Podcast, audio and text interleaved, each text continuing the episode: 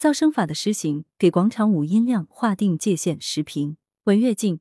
今天是世界环境日，也是我国经修订的噪声污染防治法的正式实施日。该法的实施可谓用最严格的制度、最严密的法制保护生态环境，吸引法治力量，守护公众的安静权。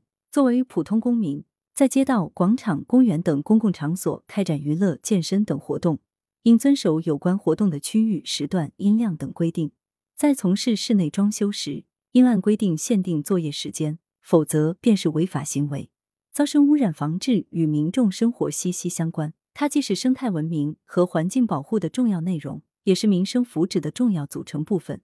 随着城市化进程的深入，防治噪声污染、降低噪声干扰，已成为迫切需要解决的社会问题。近年来，噪声污染投诉居高不下，位居环境污染投诉举报的第二位，仅次于大气污染。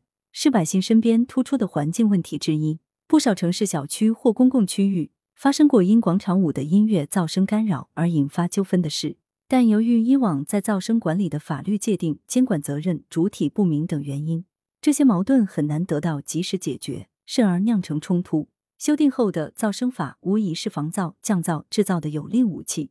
它重新界定了噪声污染的内涵，将其明确为超过噪声排放标准。或者未依法采取防控措施产生噪声，并干扰他人正常生活、工作和学习的现象，这解决了部分噪声污染行为在现行法律中的监管空白。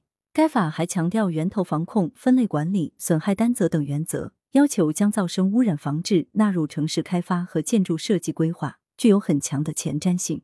同时，对声环境的监管与保护也明确了责任主体，实操性很强，确保了有法可依、违法必究。应该说，新的噪声法亮点颇多，其中之一是针对突出问题，加强噪声分类管理。如对工业噪声，将其范围由生产设备扩大到整个生产活动中，要求在噪声敏感建筑物集中区域禁止新建释放噪声的工业企业，改扩建企业需采取措施防止噪声污染。对社会生活中的噪声污染难题，该法还专设一章规定，明确禁止在商业活动中。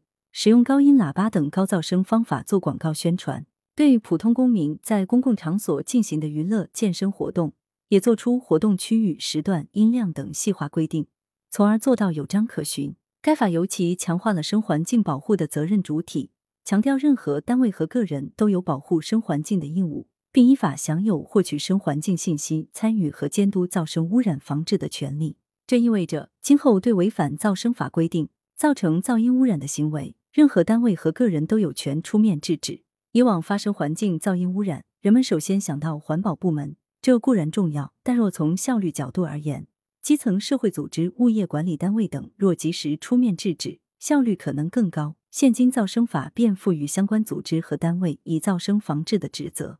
生活环境的和谐安宁事关千家万户，每个人都可能是噪声的制造者，也可能是噪声污染的受害者。正因为此。当新修订的噪声法正式实施之际，增强个人的声环境保护意识也迫在眉睫。譬如，人们在地铁、公交上打电话时，能否考虑尽量不干扰他人？又如，当人们跳广场舞和做健身操时，有没有想到所放音乐声会否太大，影响到他人？这些固然离不开法律约束，但更需要个人的言行自律。只有真正做到政府治理和社会监管、法律框范与个人文明自律的良性互动。才能汇聚治理合力，推动社会共治，让全体人民共享一片安宁的空间。羊城晚报时评投稿邮箱：wbspycwb 点 com。来源：羊城晚报羊城派。图片：视觉中国。